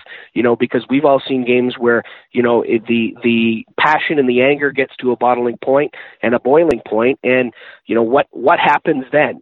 You know, is it going to be a cheap shot? Is it going to be a stick swinging incident? Is it going to be just a bunch of name calling? What is it? And we don't really know because we are we haven't been in that situation Yeah. yet. So that's another angle that we all have to look at. And I agree with you. I don't know that one of the three leagues can make this change without the other two following suit. So maybe this is uh, more of a CHL question uh, than it is just for the Mm-hmm. queue. But um, Mike, as always, great stuff. Uh, thanks for your time, and uh, we'll chat again. I'm sure once the playoffs uh, get going. Absolutely, always my pleasure. That's the voice of the St. John Sea Dogs, Mike Sanderson, also a writer with McKeen's Hockey, and uh, again, once again, knocking it out of the park here on the Pipeline Show. I love a bilingual guy who can pronounce all the French names just so uh, easily and effortlessly. And, uh, and I try to say a, a French name, and even though I have a French background, I'm embarrassed to say I don't speak French uh, well enough to say that I speak French. But I just butcher the names, and uh, I just there's something about a French name pronounced by a French speaking person uh, just makes it so much better. So I appreciate Mike for that and for uh, all the other information that he brings to the show every time that he's on the program. Schedule in the uh, the queue this weekend. Well, for the uh, two main teams, and really to me it's almost a two team race now. But uh, the Moncton Wildcats, they are uh, at home on uh, Saturday. They don't play tonight. But can they keep the streak going? They'll do it. If they do, they'll do it against Patrick Roy and the Quebec Rempart. Meanwhile, Sherbrooke is at home tonight, Friday night, against Val d'Or, and then uh, on the road in Ottawa uh, to play the uh, Gatineau Olympique. I guess they're in Gatineau, Quebec, but across the river from Ottawa. Uh, Moncton also playing on Sunday, so back to backs for both teams, but not three and three for either. Moncton will host uh, Drummondville on uh, Sunday afternoon. If you're a follower of the queue, let me know of those two teams. Is there a favorite right now, or does it go right down to the wire? Could you see that being a six or seven game series with uh, a lot of overtime? You let me know. You can hit me up on Twitter at TPS underscore Gee. All right, we had a 2020 draft spotlight segment to start the show. We're going to have one in the next segment as well. Another guy who's projected to go in the first round, getting a lot of those guys on the show here lately. Uh, Kaiden Guhle, defenseman with the Prince Albert Raiders. First rounder, late first round. I've seen him in the ranked in the teens. I've also seen some uh, publications that have him just outside the first round. So I guess he's not a lock to go in the top 31. But uh, Kaiden Guhle, following in the footsteps of his older brother with the uh, Prince Albert Raiders, and uh, trying to help the defending champs get back to uh, repeat and defend that crown. Let's get to know Kaiden Guhle next here on the Pipeline Show. Minnesota selects as the first pick in the 1988 entry draft from Prince Albert, Mike Modano. Hey, this is former Prince Albert Raider Mike Modano, and you're listening to the Pipeline Show. Go Raiders, go, go Raiders, go. The green, white, and gold theme is go Raiders, go. We take on the roughest and welcome the toughest, but the song in Prince Albert is go Raiders, go. Nothing compares to the smile on a child's face after their wish has been granted. The Rainbow Society of Alberta is dedicated to granting wishes throughout the province to children who have been diagnosed with a life threatening or severe chronic medical illness. And you can help too. View the wishes, refer a child, and donate at rainbowsociety.ab.ca or get involved as a volunteer. Having a wish come true fills a child's heart with hope and happiness. Visit rainbowsociety.ab.ca today. You're listening to The Pipeline Show with Guy Flaming. Now that is a man who has eaten a lot of beef. Back on the Pipeline Show, we had a 2020 draft spotlight earlier in the uh, episode, and uh, we have another one this uh, segment. And uh, my guest is from the WHL, which makes it an In the Dub segment. Those, of course, brought to you by dubnetwork.ca. You can stay up to date on everything happening around the Western Hockey League by bookmarking uh, dubnetwork.ca, and you can subscribe to get your daily dose of the dub. It gets emailed to you, little summary of the uh, the previous day's events around the league. You don't even have to search for it. Uh, dubnetwork.ca. My guest today, one of the uh, top ranked players out of the Western Hockey League for the 2020 NHL Draft, defenseman with the uh, Prince Albert Raiders, Kaiden Guhle. Welcome to the program, Kaiden. How are you? Not too bad yourself. I'm doing well. Uh, your team is uh, playing some pretty good hockey right now, uh, riding a three game winning streak, and I believe uh, you got seven in your past ten. Uh, so uh, things are looking pretty good right now for the Raiders. Yeah, no, we're doing well. Um, we're coming down to the uh, last few games of the season, and uh, still fighting for home ice. There's teams right behind us, so um, you know we're we're still playing every game. Uh, every game means something right now, so um, we're just trying to buckle down for the the last few games here and uh, try and get that home ice. Well, you got a five point lead over Brandon right now, and there's only seven games left. You, you still feel like a, a, little bit like you're uh, looking over your shoulder and, and, making sure you have enough distance between you and them.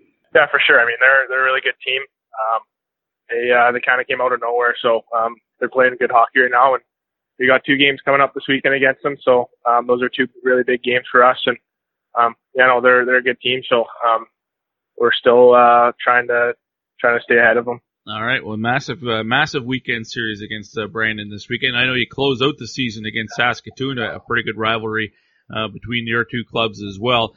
Uh, if the playoffs started tomorrow, you'd go up against the Calgary Hitmen. Uh, what's the season series like between your two clubs? Um, I think it's two-two right now. Mm. Um, we played them uh, last game. We won that one.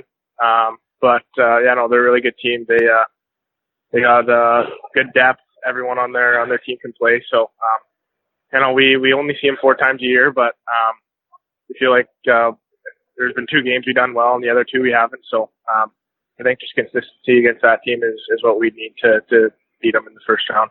Kaiden, for you personally, a 40 points uh, as we're speaking right now. This show will come out in a couple days, but uh, 40 points this year, I have to think you're pretty happy with that. It's way past the numbers you had last season as a rookie in the league, and I think that's to be expecting that you improve on that. But did you think you'd have this much production at this stage of the season?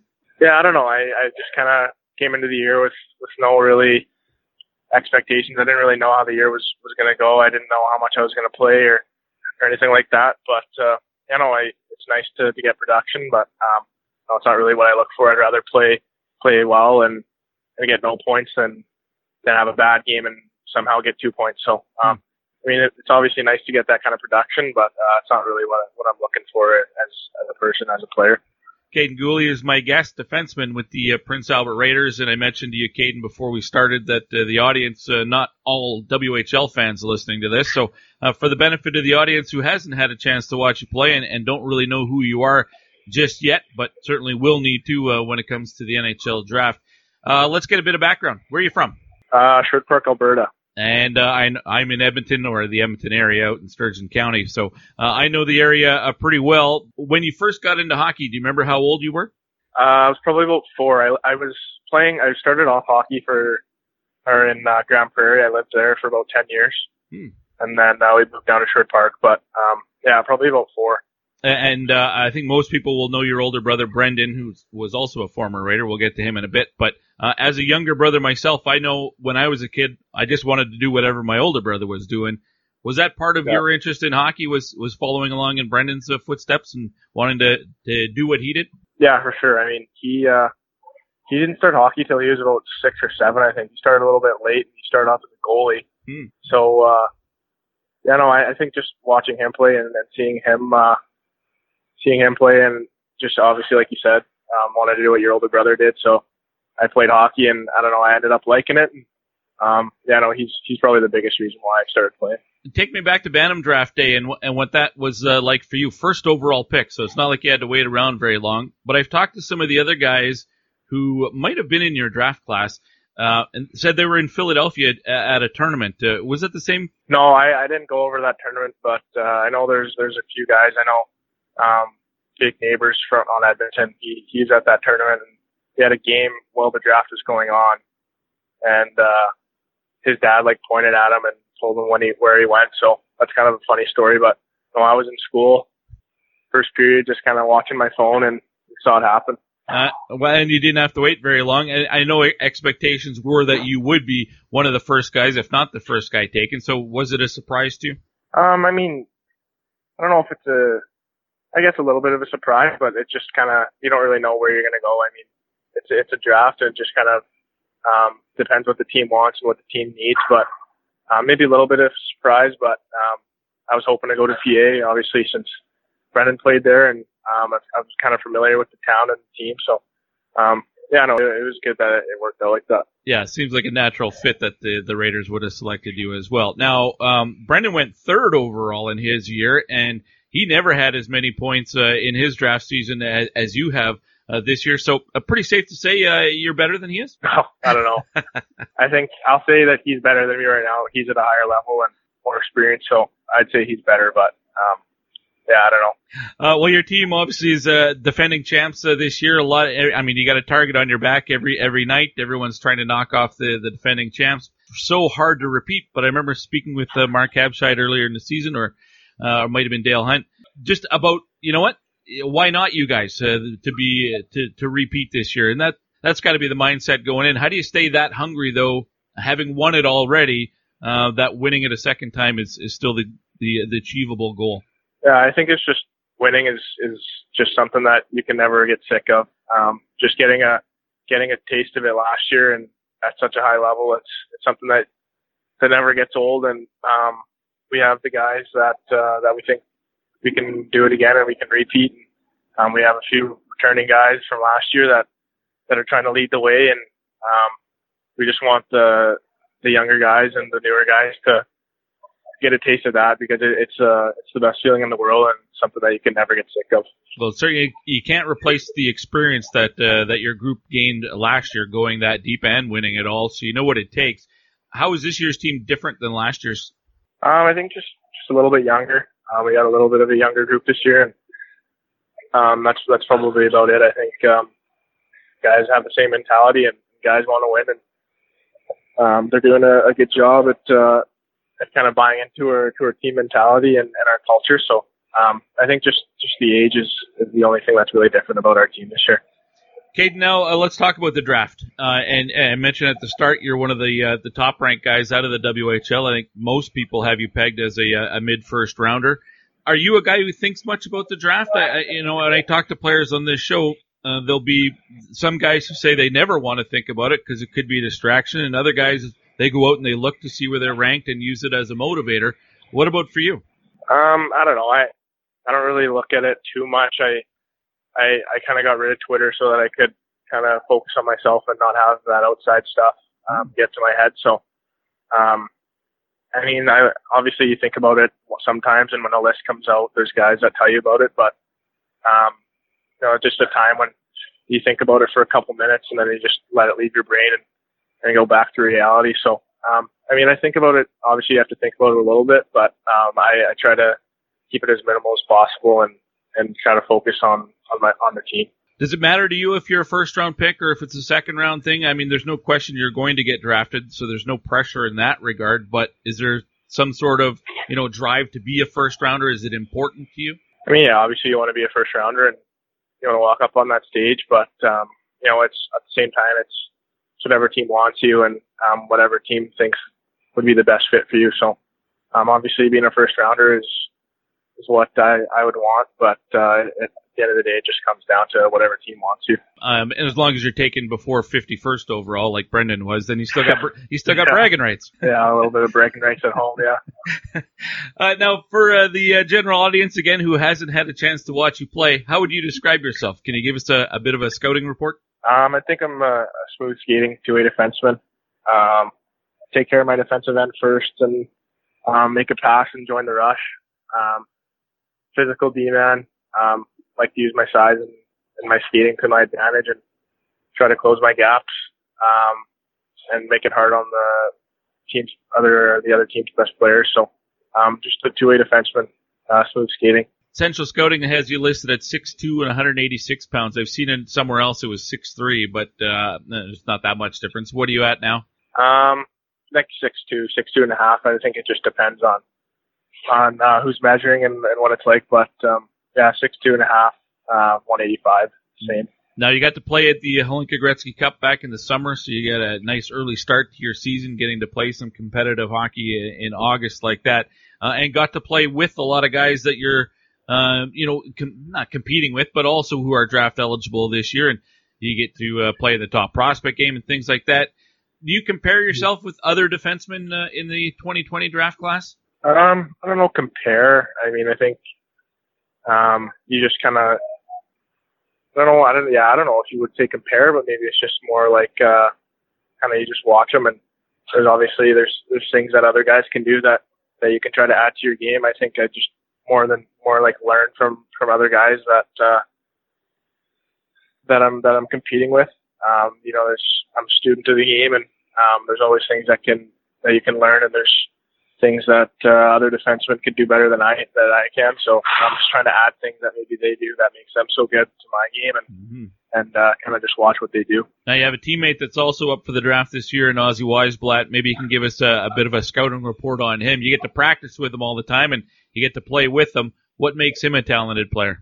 Um, he's got. I think he's just so shifty. He uh, he always finds a way to to get out of to get out of uh, tough situations, and um, he's got incredible hands and um, really slippery, really slick with the puck. So, um, and I think he he's a big guy.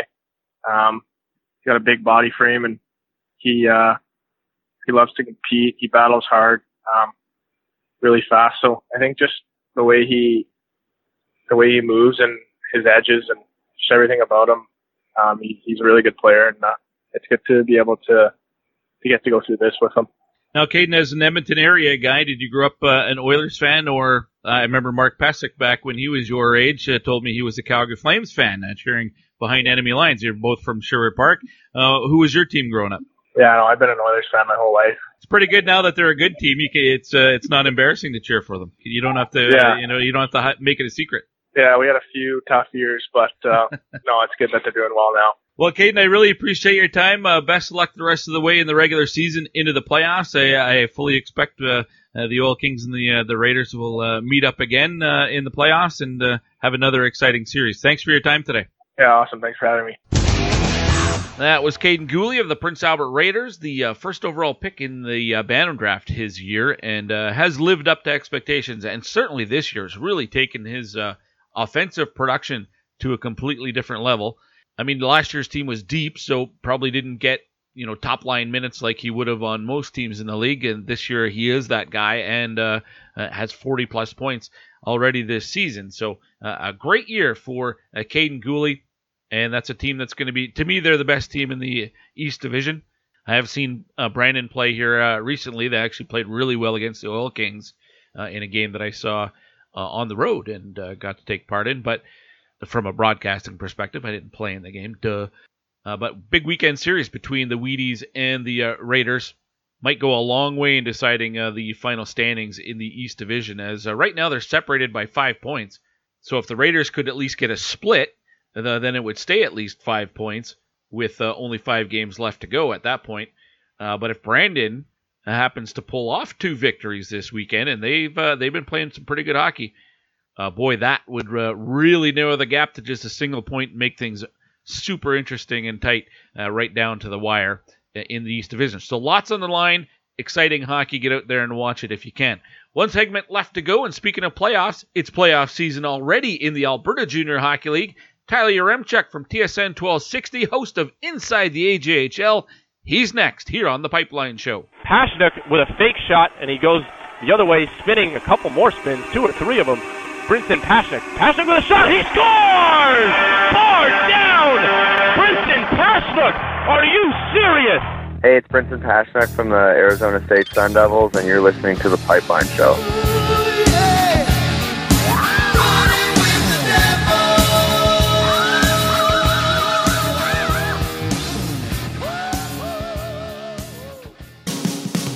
From the organization that brought you Mark Messier, Matt Benning, and Ian Mitchell, Spruce Grove Saints Junior A hockey is officially back for the 2019-2020 season with all the action taking place at the Grant Fuhr Arena in Spruce Grove. With tickets starting at just $15 per person, AJHL Hockey provides some quality entertainment. For more information, visit www.sprucegrovesaints.ca.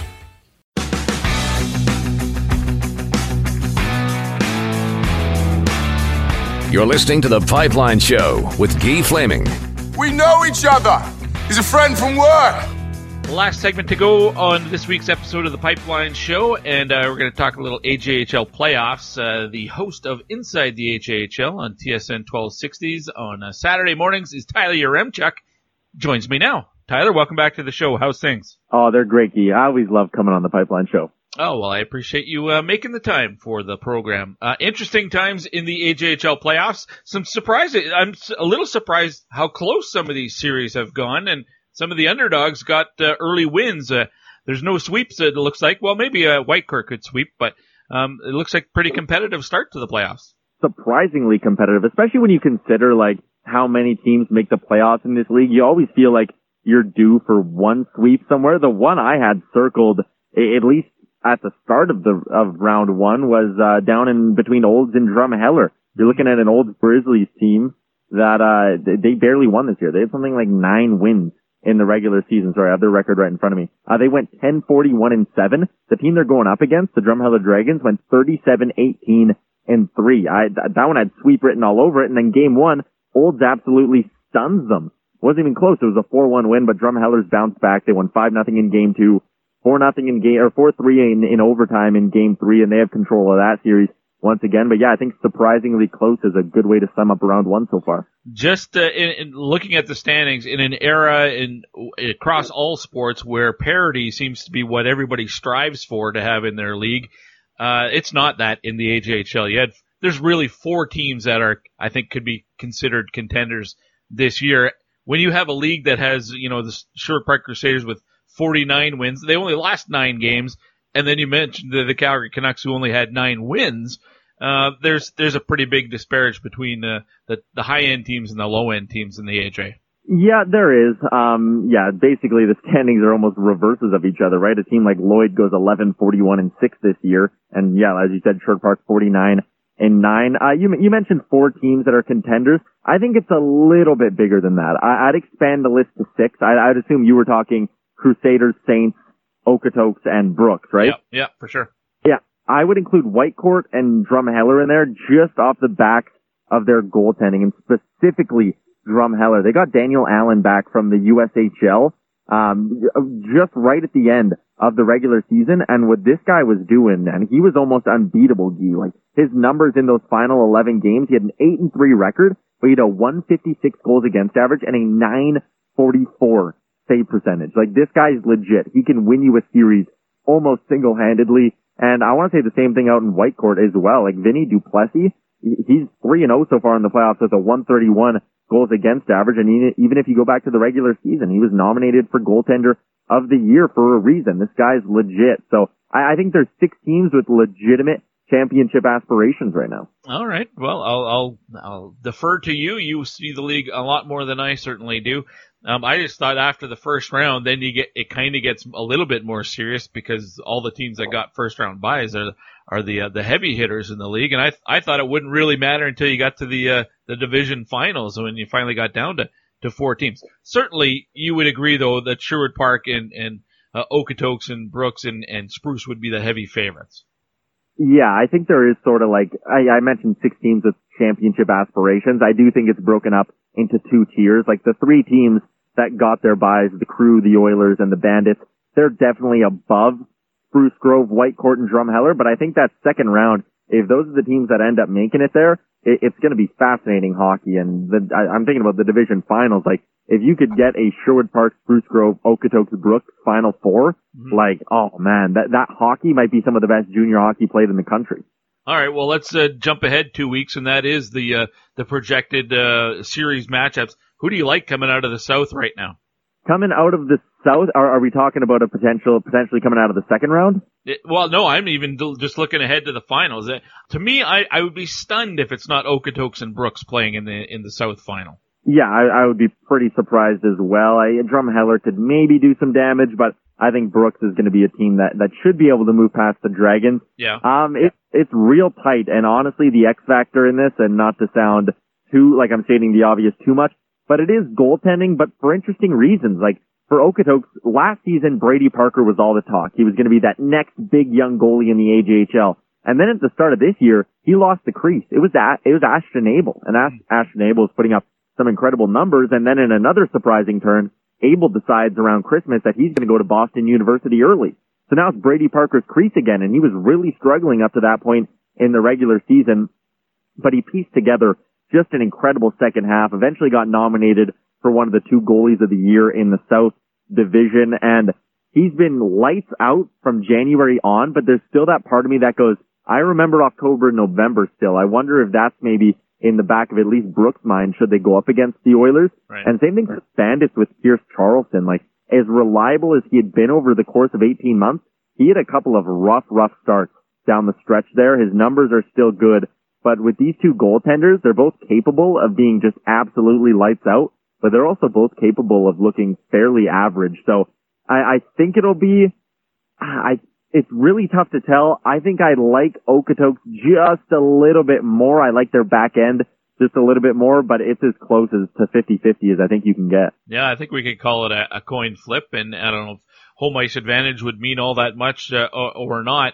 Uh, and, and, really, the only X factor injuries. You can never really plan around injuries. So if, if both teams can get there healthy, then boy, it could be quite serious. And in the north, mm-hmm. that you've got Sherwood Park and Spruce Grove, and and even even this is a year where the Spruce Grove Saints look like underdogs. The, the Crusaders have just been uh, juggernauts uh, all season long. Are they? I have, the last time I looked, I think they were still the number one ranked team in the entire country at the junior A level. Yeah, they ended the year as the number one team in the country. It's it's almost the, this Saints and Crusaders matchup. It feels like the exact reverse of what it's been in the past, where the Crusaders are just this highly skilled juggernaut team, and the Saints. It's weird to call them an underdog or a scrappy underdog but they're built with depth and good coaching. And you know, there's three pairings deep, four lines deep, and they also have Matt Davis between the pipes who can be absolutely incredible. Um, I'm not calling this one a coin flip. I, I think the Crusaders are favorites and for good reason. They have the two top scorers in the league on their top line. They have the league's best defenseman. They have the league's best goaltender in Carter Gylander as well. Their power play, when it gets going, it's nearly unstoppable. Um, and, and it was a season series that the Crusaders did pretty well in. They, they went four and two against the Saints a plus 11 goal differential. So I don't think this one is as tight as Brooks and Okotoks. I, I'd give Sherwood Park an edge, but I also think there's a bit of a mental thing in all this. Like the, the Crusaders got outed last year in the North Final by this Saints team, and, and I do think it's a bit of a mental hurdle for the Crusaders when they when they roll into Grant Fuhr Arena. Hmm. Uh, you've seen uh, the Crusaders a lot. I know you're you're close to the team. Uh, Carter Savoie, obviously a guy up for the draft. So is uh, uh, Michael Benning. Um, for uh, fans who haven't had a chance to watch, you know, casual NHL fans that don't watch junior hockey, uh, what would you, how would you describe those guys? What would you tell listeners uh, about those two players that they, uh, what they should know about them? Um, I'll start with Savoie. He's, I think he's listed at five ten. They they might put him down to six foot, but he plays like he's six foot three, two hundred pounds. Like he's tough, tough to knock off the puck. He throws around his weight. He's got a bit of a nasty side to his game. Like he got suspended in his rookie season. Uh, he got real close to getting suspended again that season for taking too many goalie interference penalties as well. Um, he's got a bite to his game. He's had, in my opinion, an NHL caliber shot since he came into the league. Uh, he's, he's a natural goal scorer. Like this guy knows where to put the puck. He knows how to find the back of the net. And there's other areas of his game that, that really help him do that. I mentioned his size, but he, he's got quickness too. When you look at him, he, he's a little bit of a bigger kid, but uh, size wise, but he moves really well around the ice, and the shot is obviously the number one thing that stands out. For Benning, it's it's his hockey sense, I think, like his ability to control the pace of play from the back end. He'll make a tiny little move in his own zone where he just it's a simple spin, but he finds a way to elude two guys and makes a nice breakout pass. Like I don't think I've seen him make a poor breakout pass all season out in Sherwood Park. Um, and yeah, just the way he can control the game it's incredible. And I think the fact he lead, led the league or led defensemen in assists really shows that. Now, uh, the uh, Saints also have a player that's up for the draft this year that's uh, getting some attention. St. Albert product Ethan Edwards, and he's actually a guy who the Crusaders recruited very, very heavily, I heard. And his whole thing was he's played with Benning growing up, and he kind of said, you know what, I want to show what I can do and how I can be the big offensive guy. And that's why he ended up going to Spruce Grove. And yeah, he doesn't get as much attention as, uh, as Michael Benning does. And maybe it's the last name. Maybe it's the fact he doesn't play for, you know, the number one team in the country. Yeah. But I'll tell you what, I watched him real, real close the last meeting between the Saints and Crusaders in the regular season. And I thought he was the best defenseman on the ice with both teams in that game. He doesn't have the incredible offensive numbers, uh, 33 points in 50 games. He's committed to go to the University of Michigan in a couple of years as well. But I, I think a team would be very wise to take a look at this guy in the draft. I, I don't think he'll go, he won't go till the later rounds, but similar traits to Benning. Very offensive, very smart moving the puck out of the zone.